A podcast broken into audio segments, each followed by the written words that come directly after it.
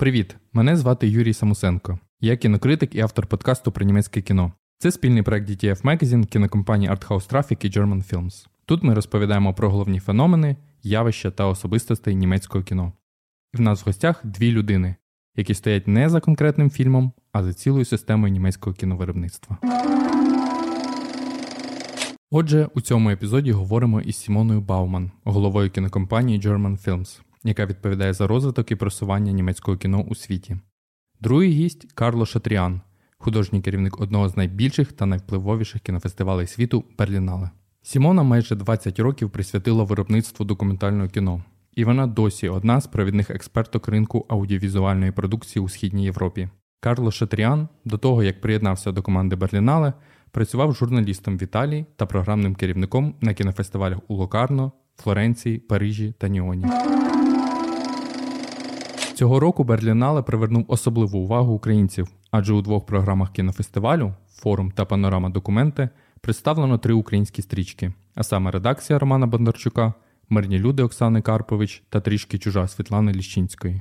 Ще одна велика новина – до складу журі основного конкурсу обрали українську письменницю Оксану Забужко. Це рішення широко обговорювалося в українських соцмережах, тому ми не могли не запитати у Карло про те, як формується склад журі. Як я вже казав, Берлінський кінофестиваль – один з трьох найбільших у світі. Десятки локацій по місту, десятки програм та воркшопів, близько триста фільмів, а також потужна платформа для нетворкінгу Berlinale Talents вирізняють Берлінале з-поміж кінофестивалів у Каннах та Венеції. Ми поговорили з Карло та Сімоною про те, як змінюється фестиваль, як обирають фільми, а також чи зможе ві ар змінити кінофестивальний досвід і про те, що відбувається з кінотеатрами. Звісно ж, наші герої також залишили рекомендації для тих, хто лише починає знайомитися з німецьким кінематографом. Як би ви описали сучасне німецьке кіно нашим слухачам? І як воно проєктується на світ? Сімоно, у тебе кращий чи, певно, ширший погляд, ніж у мене. Тому, будь ласка, продовж ти. Я б не сказала, що краще, ніж у тебе, Карло. Але, можливо, говорячи про світ.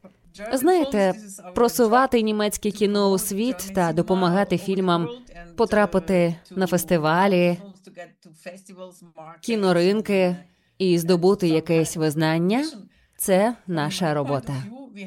На мою думку, ми маємо дуже цікаве покоління молодих німецьких режисерів, а також режисерів, що працюють у Німеччині. Серед них є не тільки німці з походження. Вони дуже різноманітні, працюють з різними темами і мають різне уявлення про кінематограф. Я працюю у цій сфері з дві тисячі дев'ятнадцятого року. І, оглядаючись назад, можу сказати, що майже на кожному фестивалі, надто, звісно ж, на Берлінале, німецькі фільми беруть участь у конкурсах або основних програмах. Гадаю, цього року, Карло, ти побив рекорд. В основній програмі Берлінале тридцять п'ять німецьких фільмів. Просто приголомшливо. Це молоде покоління. Я маю на увазі таких режисерів, як Ількер Чатак, номінований тепер з фільмом «Учительська» на Оскар. Додам, що на Берлінале була і режисерка Марія Шрадер з фільмом «Я твоя людина». Цю роботу також номінували на Оскар. А ще, приміром, Нора Фінгшайдт. Дуже цікаве, талановите покоління. Але... Як би це сказати, і матадори, старші режисери, досі знімають фільми. Зокрема, Маргарете фон Тротта або Вім Вендерс, що мав у дві тисячі двадцять третьому році два успішні фільми. Тож, така комбінація дуже плідна. І для нас, представників German Films, велика робота просувати ці проєкти. Як би ви описали, як змінилося німецьке кіно з дев'яностих до наших днів? Тому що ми розмовляли із Сандрою Гюллер та Ількером Чатаком у попередніх випусках, і вони розповідали, що стало важче знімати і змінилися теми. Але я бачу, що німецьке кіно достатньо стрімко розвивається. Так, маю зізнатися, що у дев'яностих роках я працювала на телебаченні. Мені було не до кіно. Фільми я переглядала тільки в кінотеатрі. Але приблизно двохтисячного року я почала працювати в Export Union, а згодом перейшла в German Films.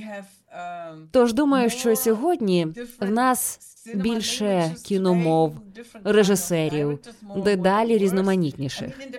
Маю на увазі те, що на початку двотисячних років було багато фільмів, присвячених воз'єднанню. Наприклад, «Goodbye, Lenin». І серед них ранні фільми Андреаса Дрезена. Отже, ми все ще маємо справу з такими темами, але головний фокус вже не на них.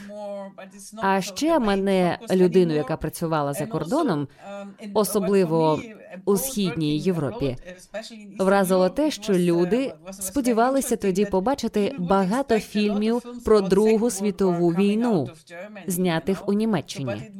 Але тема Другої світової війни не була головною в німецькому кіно на початку двохтисячних, та й нині вона не головна. Теперішній кінематограф висвітлює здебільшого проблеми в суспільстві, універсальні теми, як от школу, а також відносини, що, може, і відображають соціально-політичну ситуацію в Німеччині, але зведені до сімейних проблем, друзів тощо. Мабуть, у нас не так багато жанрових фільмів, горорів чи пригод. Мені спадає на думку лише кілька. Зате в Німеччині дуже сильна анімація. Ми маємо потужне виробництво анімаційних фільмів. Торік на екрани вийшов надуспішний фільм «Дивовижний Моріс», що його демонстрували в багатьох країнах. Карло, а що ви думаєте? Ну, напевно, секрет полягає у тому, що з початку нового тисячоліття в Німеччині, можливо, навіть більше, ніж в інших країнах, кіноландшафт формують жінки.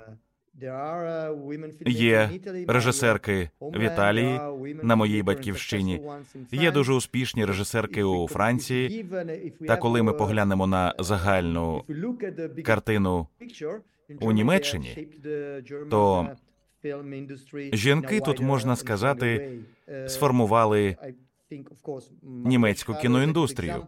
Наприклад, Марія Шрадер, Марен Аде, Нора Фінгшайдт і ще багато-багато сильних режисерок. Окрім того, в Німеччині є також чимало потужних цілеспрямованих продюсерок. І перша з них – Беттіна Брокемпер.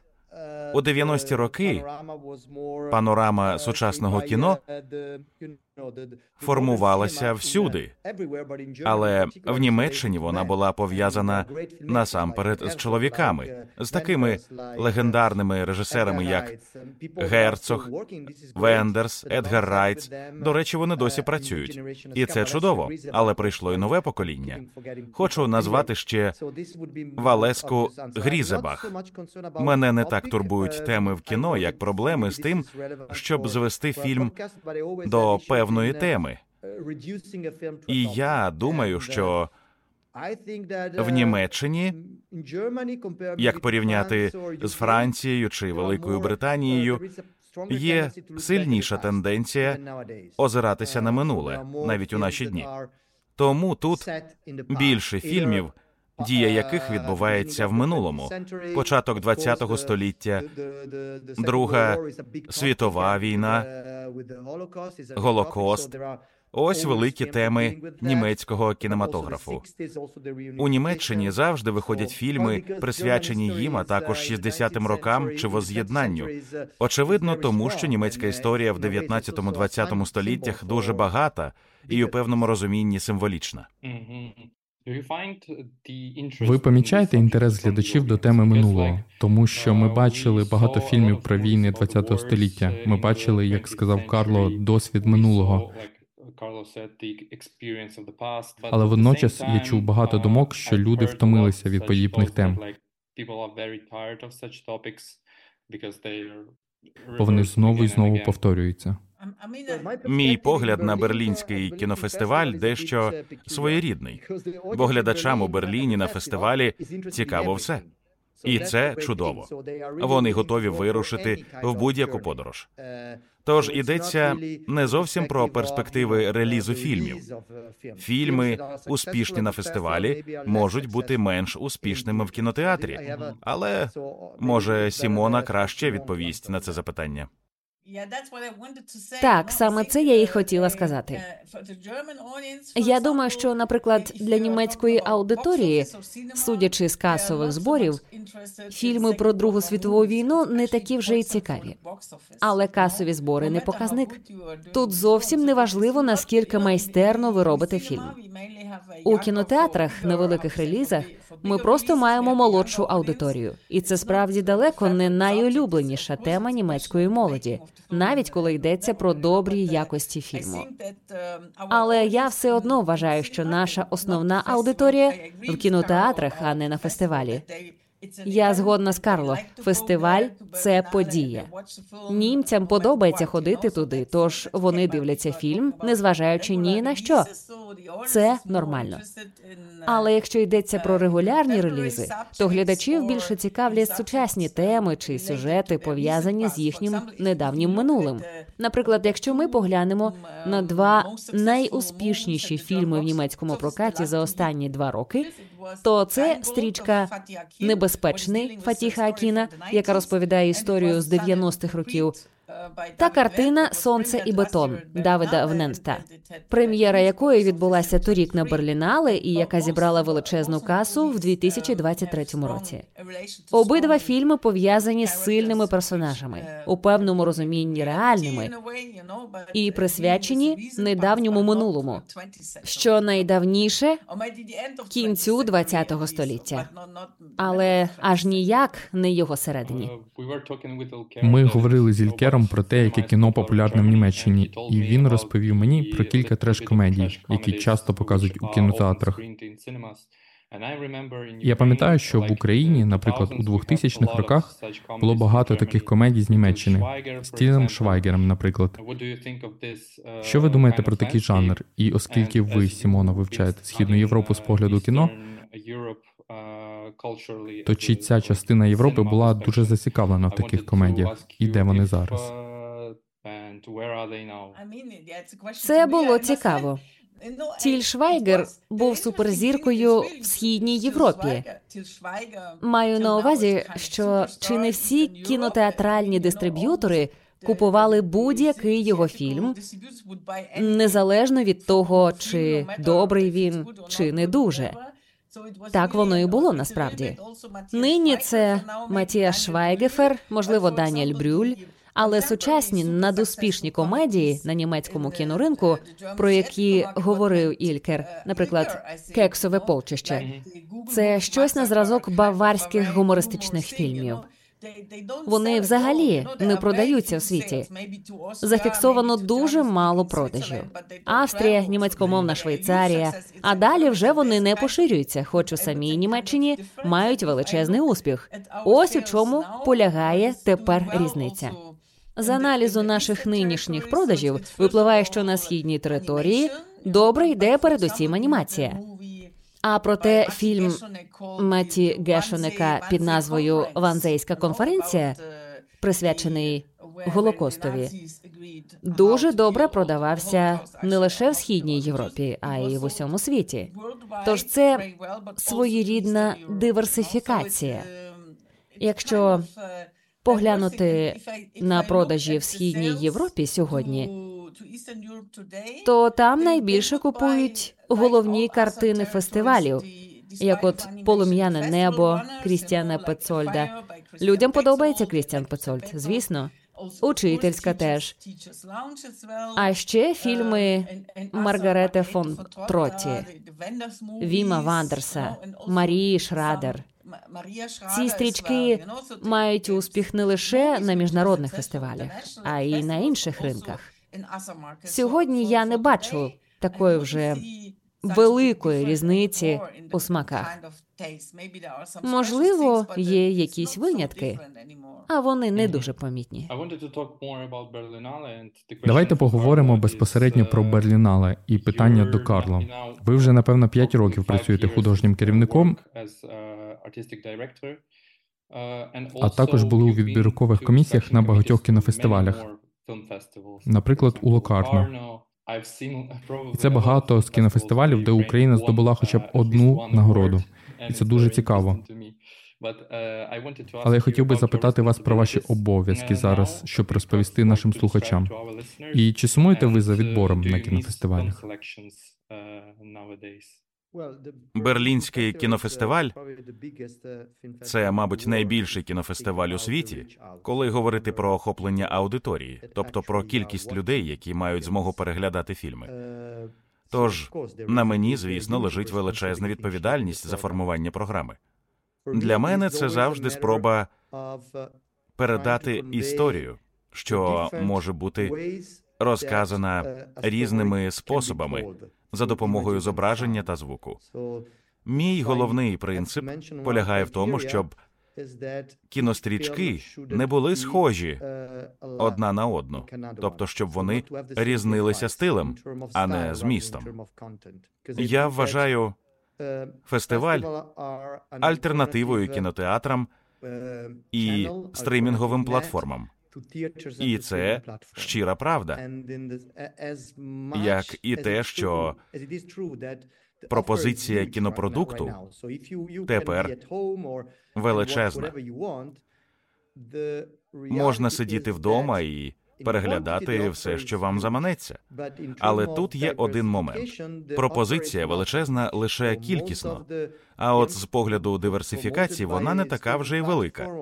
Фільми, що їх просувають на стримінгових платформах чи навіть у кінотеатрах, не надто різняться один від одного. Перевага фестивалів, як на мене, полягає в тому, що вони можуть пояснити чи, скоріше, показати, що є різні способи розповісти історію. Ось чим я керуюся сьогодні. Тим самим, до речі, я керувався і тоді, коли був програмником і художнім директором у Локарно. Треба поєднувати в програмі дуже різні фільми, наприклад, блокбастери з невеличким незалежним кіно.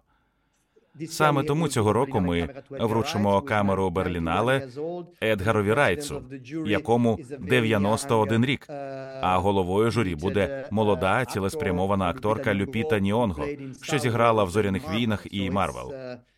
Мій обов'язок дати нашим слухачам уявлення про спектр фестивалю.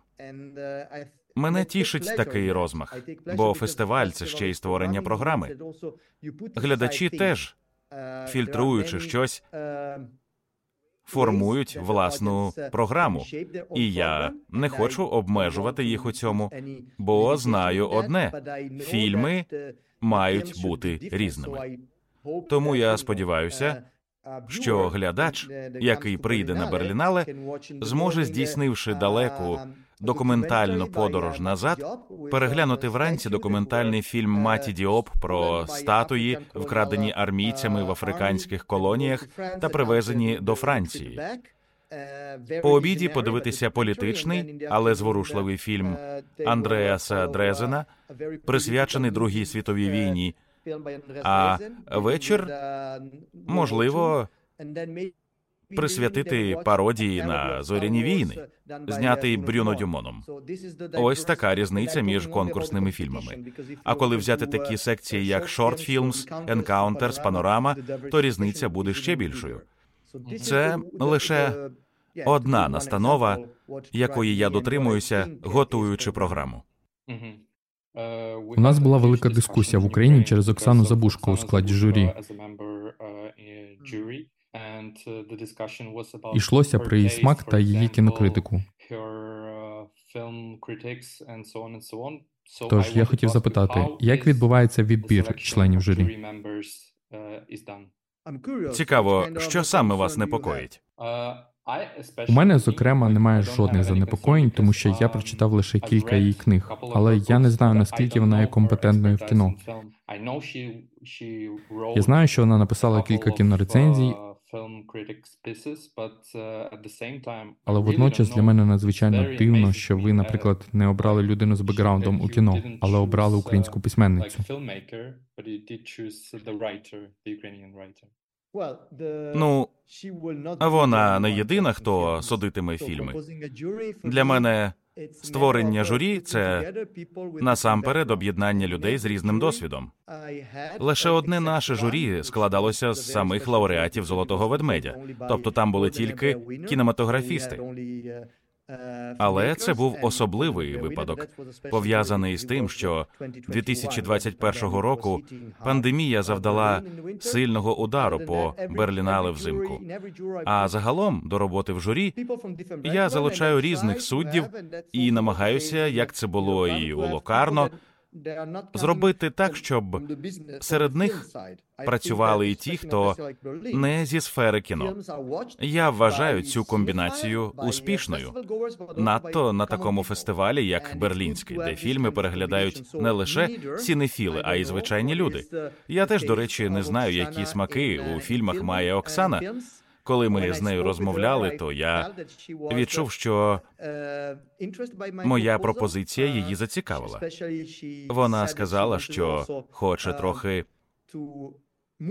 відійти від повсякденного життя, яке, очевидно, дуже гнітить її. Як, певно, зрештою і вас. Я пояснив їй, що йдеться не про перегляд українських фільмів. На жаль, у нас немає в конкурсі жодного українського фільму, і я їй сказав, що доведеться переглядати різні фільми. Її думка письменниці, активістки і жінки неодмінно щось додасть до дискусії.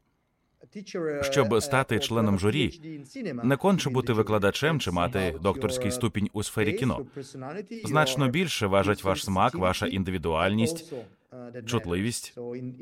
Цього року в журі, як я вже казав, є акторка Люпіта Ніонго, але вона ще й продюсерка та сценаристка. Словом, багатогранна особистість. А ще ми запросили в журі акторку з Італії Жасмін Трінку. Вона також режисерка і нещодавно зняла свій дебютний фільм. Жасмін працювала в журі Каннського кінофестивалю, тож вона вже має досвід у цій справі. Крім того, серед суддів будуть режисери, зокрема Крістіан Петцольд. Його знає кожен, хто цікавиться фестивалем. Ми також запросили режисерку Ен Хуей, яка була на фестивалі в журі приблизно тридцять років тому. Це інше покоління. Вона родом з Гонконгу. Для мене вона одна з найцікавіших режисерок цього регіону. У журі працюватиме ще Альберт Сера, мабуть, один з найбільш вправних, а іноді й провокаційних режисерів. Його останній фільм «Муки на островах» став для мене перлиною. Отже, у нас є люди, яких ми поважаємо, якими захоплюємося, і всі вони з різним бекграундом. У нас є Бреді Корбет, який спочатку був актором, а тепер став режисером і закінчує роботу над своїм новим фільмом. Тож для нього це вагомий крок у бік від буденності. Головне, щоб люди мали бажання обмінюватися досвідом, а не говорили «О, я все знаю», бо сказати «Я все знаю» може тільки не дуже добрий член журі. Добре, це багато чого прояснює, особливо коли ви сказали про різне минуле членів журі.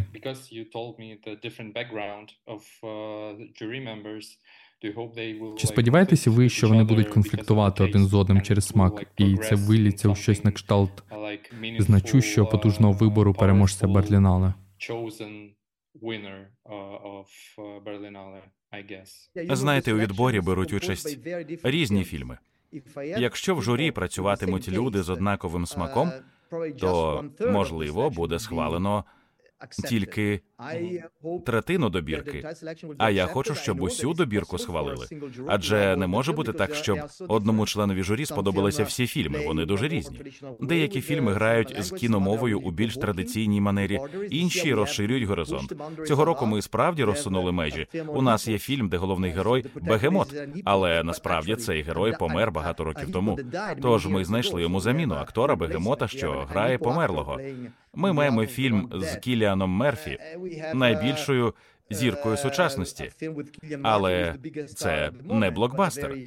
Як бачите, дуже різні фільми. І я хочу, щоб журі так само було дуже різним. щоб судді могли обговорювати, а обговорюють найчастіше вони самих себе, не лише фільми, які ми переглядаємо. У мене питання до Сімони, бо Україна для багатьох кінофестивалів, включно з Берлінале, була, напевно, великою сірою зоною. Бо ми не робили багато фільмів у дев'яності та двохтисячні. Але водночас я хотів запитати вас про такі сірі зони. Як ви вважаєте, чи є або була Україна такою сірою зоною? І чому так сталося? Ну, я не сказала б, що вона була зовсім сірою, коли я почала займатися східноєвропейським регіоном на початку двохтисячних років. Я побувала в багатьох країнах. Звісно, я дуже добре знала Росію. Я вчилася там, і тому знала більше про російське кіновиробництво, а воно вийшло з Радянського Союзу. Звідти ж вийшов і український кінематограф, на якому також відчувався вплив радянських фільмів. Це все була так звана перехідна зона. Але потім Україна пішла власним шляхом. Неймовірно. Я відвідувала такі фестивалі, як «Молодість», Одеський міжнародний кінофестиваль. Була модератором пітчингу українських проєктів близько десять років, з дві тисячі сьомого до дві тисячі сімнадцятого або і дві тисячі вісімнадцятого. Зрушення відбувалися на моїх очах. В Україні є великі режисери з великими проєктами. Зокрема, Мирослав Слабошпицький з фільмом «Плем'я», Олег Сенцов зі своїм першим фільмом «Гамер» та молодші Антоніо Лукіч і Катя Горностай, прем'єра повнометражної картини якої відбулася на Берлінале. Знаменитий момент. Упевнена, що українським режисерам треба було стати незалежними від радянського минулого, відірватися від російського способу кіновиробництва і піти своєю дорогою. Адже вони мали власну культуру, власну кіномову. Оце, на мою думку, і є, як ви кажете, сіра зона. Коли б, окрім таланту, українські режисери мали тоді ще й стабільну систему фінансування, адже це дуже важливо. Держава повинна підтримувати своїх кінематографістів, свою культуру. Але стабільної системи фінансування не було. Якусь частку коштів давало Міністерство культури. Згодом з'явилося Держкіно, незалежне агентство з фінансування кіномистецтва. А проте цей процес однаково відбувався хвилями. До того ж давалася в знаки відсутність інвестицій у просування українських фільмів. Тепер ви маєте Український інститут, тож я сподіваюся, що ситуація трохи поліпшиться. Я з оптимізмом дивлюся в майбутнє. Таланти у вас, без сумніву, є. Але українська культура потребує державної підтримки. Навіть під час війни. Ми, Захід, стараємося, звісно ж, допомогти і підтримати, де можемо. Але всіх проблем нам не розв'язати. Не зле було б, якби ви мали таку організацію, як German Films, що просуває німецьке кіно на міжнародну сцену. Так само і ви повинні просувати своє кіно. Цей шлях, очевидно, вам ще доведеться пройти. Але думаю, що все можливо. У двохтисячних і на початку дві тисячі десятих було куди гірше. Карло, я поговорив зі своїми друзями, які часто відвідують Берлінале, і запитав у них, про що вони хотіли б запитати вас. Вони хотіли дізнатися більше про Berlinale Talents. Бо до цієї програми цього року увійшло четверо українців, і я хотів би, щоб ви розповіли про цю платформу трошки більше.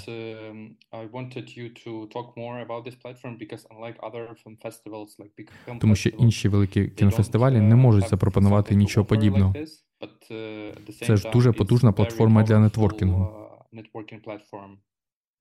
Я радий, що ви запропонували поговорити не лише про фільми, а й про додаткові проєкти. Про те, що ми звикли називати побічними проєктами. Хоч насправді вони зовсім не побічні. А навпаки, дуже актуальні для нашого фестивалю. Проєкт Berlinale Talents вже багато років очолює Флоріан Векгорн, а віднедавна і Ніколя, яка приєдналася до команди. Ваша правда, це щось унікальне для фестивального ландшафту. Інші фестивалі теж нібито мають проєкти для режисерів-початківців. Бієнале Коледж Сінема у Венеції, The Sundance Lab у Санденсі, але не в такому масштабі, як на Берлінале. Насамперед, йдеться не тільки про кінематографістів. Ми маємо глобальну концепцію таланту. Ще й повсякчас розширюємося. У нас є актори, режисери, продюсери, звукорежисери, знімальна група, кастинг, кінокритики. Словом, дуже великий список. Крім того, для кожної категорії чи групи людей є спеціальна програма. Вона дуже індивідуальна і водночас досить велика, бо ми запрошуємо або відбираємо близько двохсот талантів щороку. Це не щось конкретне, присвячене одному проєкту. Таланти не приходять з фільмом, що його вони хочуть підтримати, але ми просимо їх відкласти на якийсь час свій проєкт і взяти участь в обговоренні та обміні досвідом з іншими талантами, нашими гостями. Отже, програма формується в трьох різних колах. Перше, найбільше. Воно відкрите не лише для всієї спільноти талантів, а й для учасників фестивалю. І, наприклад, завжди передбачає розмову з членами журі. Цього року розмова з Мартіном Скорсезе проходитиме в межах заходів для талантів. Потім є друге коло, призначене для меншої групи людей, тільки для талантів. І ще є маленькі воркшопи, розраховані приблизно на двадцять осіб, а то й менше, зосереджені на чомусь одному. І добре те, що ми завжди намагаємось об'єднати людей з різних галузей, щоб створити єдину мережу. Гадаю, наш найголовніший здобуток у тому, що люди, відвідавши Berlinale Talents, зберігають між собою зв'язки. Уявіть, що ви, наприклад, молодий сценарист з Японії.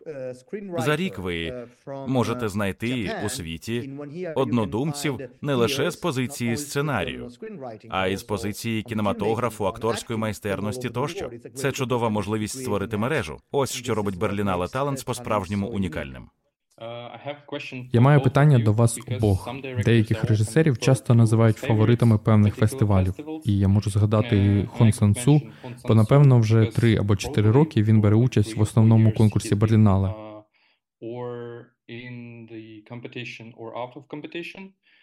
Але водночас, на вашу думку, чи це хороша тенденція, я маю на увазі, асоціювати режисера з кінофестивалем, або це просто ярлик для медіа? Якщо фільми гарні, то чому б і ні? Коли ви вже згадали Хон Сан-су, який щороку з'являється у нас, то він також дуже плідний режисер, що знімає кіно без великих грошей. Гадаю, дуже важливо показати світові, що знімати складні, сильні, інноваційні фільми можна і не маючи мільйонів. Це добра наука і молодим, талановитим кінематографістам, про яких ми щойно говорили. Не завжди потрібні мільйони, але іноді, якщо у вас їх небагато, ви тішитеся більшою свободою. Загалом, думаю, є два аспекти. З одного боку, не можна, щоб фестиваль повсякчас перебував у пастці одноманітності. Але, з другого боку, добре налагоджувати стосунки з режисерами, надто коли вони прекрасно відповідають вашій програмі. Тож цього року я дуже радий знову вітати Рут Бекерман. Вона виграла «Енкаунтерс» і повернулася з документальним фільмом, який сильно відрізняється від того, що вона знімала раніше. У конкурсі знову бере участь Андреас Дрезен, який за п'ять років був тут тричі. Це багато. Є добре відомі режисери, як от Олів'є Асаяс, але вони вперше приїхали на фестиваль. Тож для мене це не обов'язкова умова, та все ж чудово, коли люди повертаються сюди знов і знов. Отже, фестивалі можуть як відкрити нові голоси в кіно, так і просто зібрати спільноту. Ми маємо певний баланс. Загалом, я погоджуюся з Карло. У мене, певно, змішані почуття. Я гадаю, що фестивалі мають відкривати таланти і підтримувати з ними взаємини, давати їм простір. Іноді мені здається, що на великих фестивалях забагато давніх приятелів. І, скажімо, не досить місця для новачків, тобто для молодих талантів. А вже ж баланс, ось у чому питання. На мою думку, не кожен фільм «Маестро» має потрапляти до конкурсу того чи того фестивалю категорії А. Звичайно, я б хотіла, щоб там були їхні визначні фільми. Але має бути досить місця для нових голосів, цікавих, оригінальних. Це було б найкраще. Нічого не можу сказати проти того, що один режисер, приміром, завжди їде на Берлінале, а інший, наприклад, у Кани чи Венецію. Таке цілком можливо. Багато хто з режисерів, знаних режисерів, встиг побувати вже скрізь. І на Берлінале, і в Торонто, і у Венеції. І в тому також немає нічого страшного. Але для мене важливо, щоб на фестивалях було досить місця для молодих талантів, а також для експериментів. Часом, може, навіть не дуже вдалих, а проте тільки так можна розвивати мову кіно. Я був на Берлінале тричі і бачу, що він швидко зростає. І бачу, що з'являються не лише нові локації, а іноді й нові програми.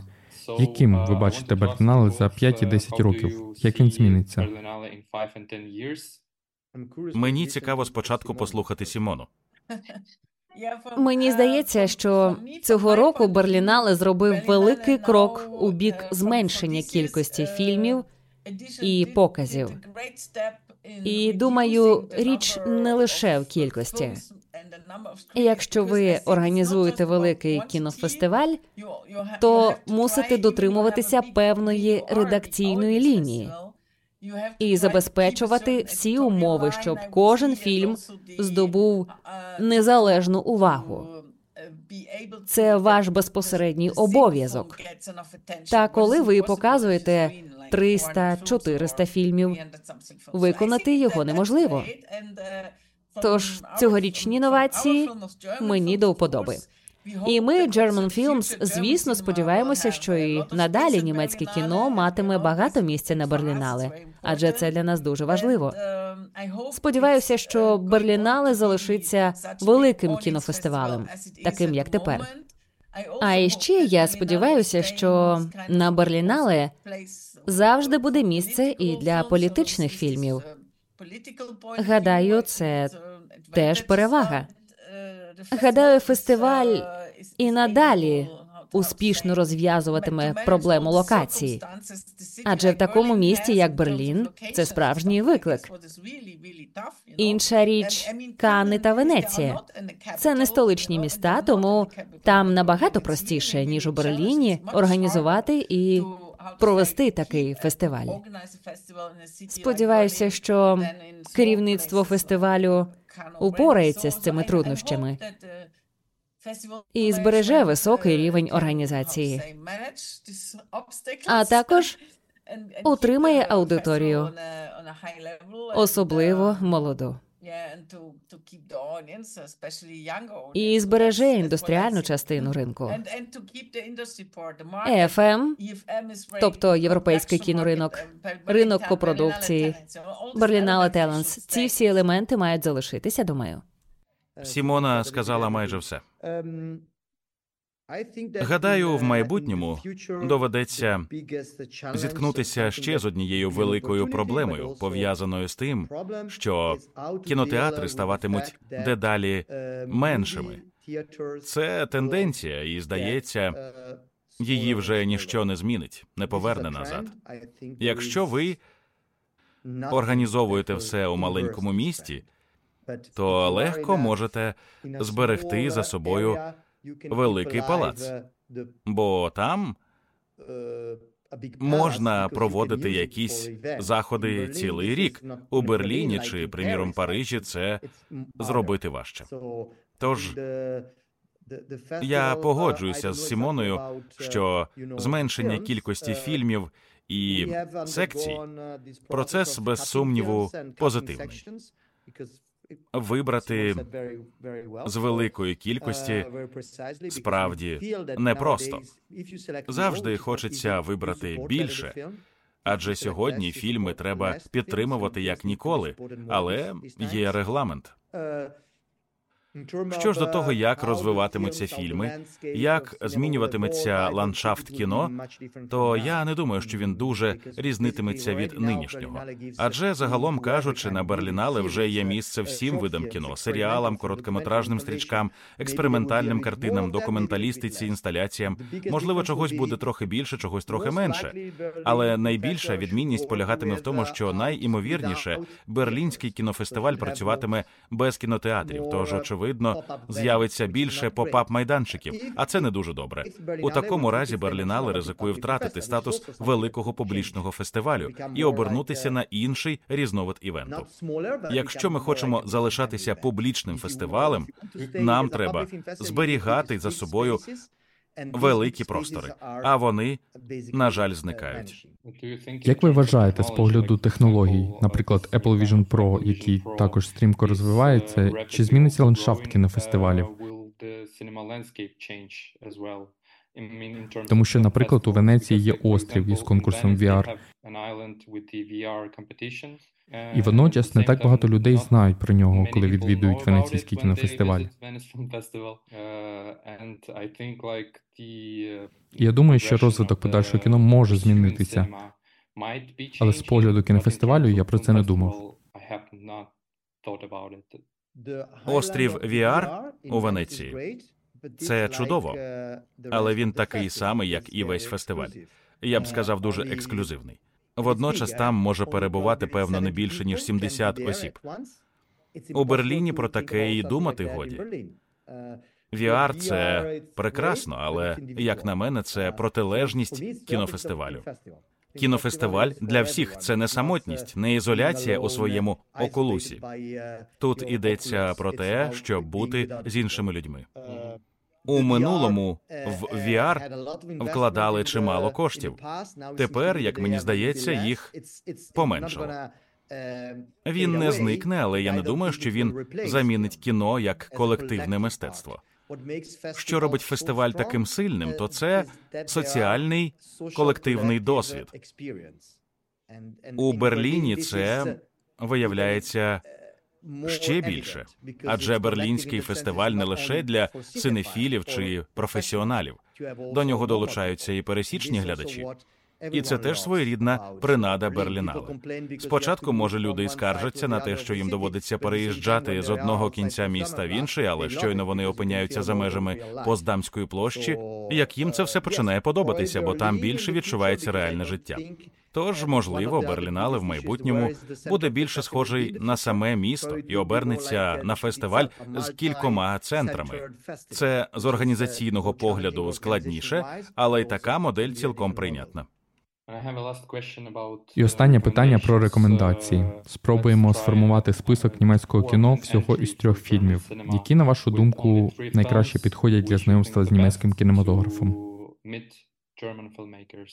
Ну, по-перше, бо я також намагаюся просувати фестиваль, по-перше, це фільм режисера не дуже відомого в інших країнах. Не знаю, чи відомий він в Україні, але це, на мою думку, один з найкращих режисерів-документалістів у світі. Він входить до складу журі документального кіно, це Томас Гайзе. Коли я дві тисячі дев'ятого року переглянув його матеріал, то був дуже вражений.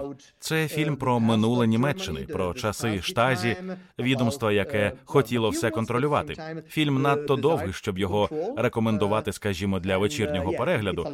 Такі картини бажано, певно, переглядати сповненим сили її бадьорості. Але ця стрічка справді приголомшлива.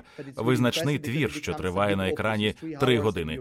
Ви дійсно відчуваєте себе в тій епосі, перевтіленими в тогочасників. У тому світі, який для нас, людей західних, видається зовсім неможливим. Отож, це перший фільм. Друга стрічка, мабуть, цілком сподівана. Вона так само вразила мене. Це суміш оповідей. Сюрреалістичної, але водночас і дуже реальної. Маю на увазі Тоні Ердман, фільм «Марен Аде». Переглядаючи стрічку вперше, я відкрив для себе режисерку, про яку доти не знав. Крім того, картина вирізняється майстерною акторською грою, надто коли взяти до уваги специфічність сценарію, досить унікального, як на мене. Наостанці я знову згадаю режисерку, яка нині з нами. З новим фільмом. Було це за часів моєї роботи у Локарно. Ми мали справу з фільмом, прем'єра якого відбулася, здається, у Мюнхені. Я, певно, не повинен був згадувати про нього тепер, та я не можу не згадати. Картина зветься «Усе добре», режисерка Ева Тробіш, ще зовсім молода. Її сміливість, а також сміливість акторів, зокрема і виконавиці головної ролі Анни Шварц, приголомшили нас найбільше. Стрічка показує, назвімо це так, сексуальне домагання. Але за ним ховається неймовірна глибина. А ще цю історію розказано з найбільш жіночого погляду.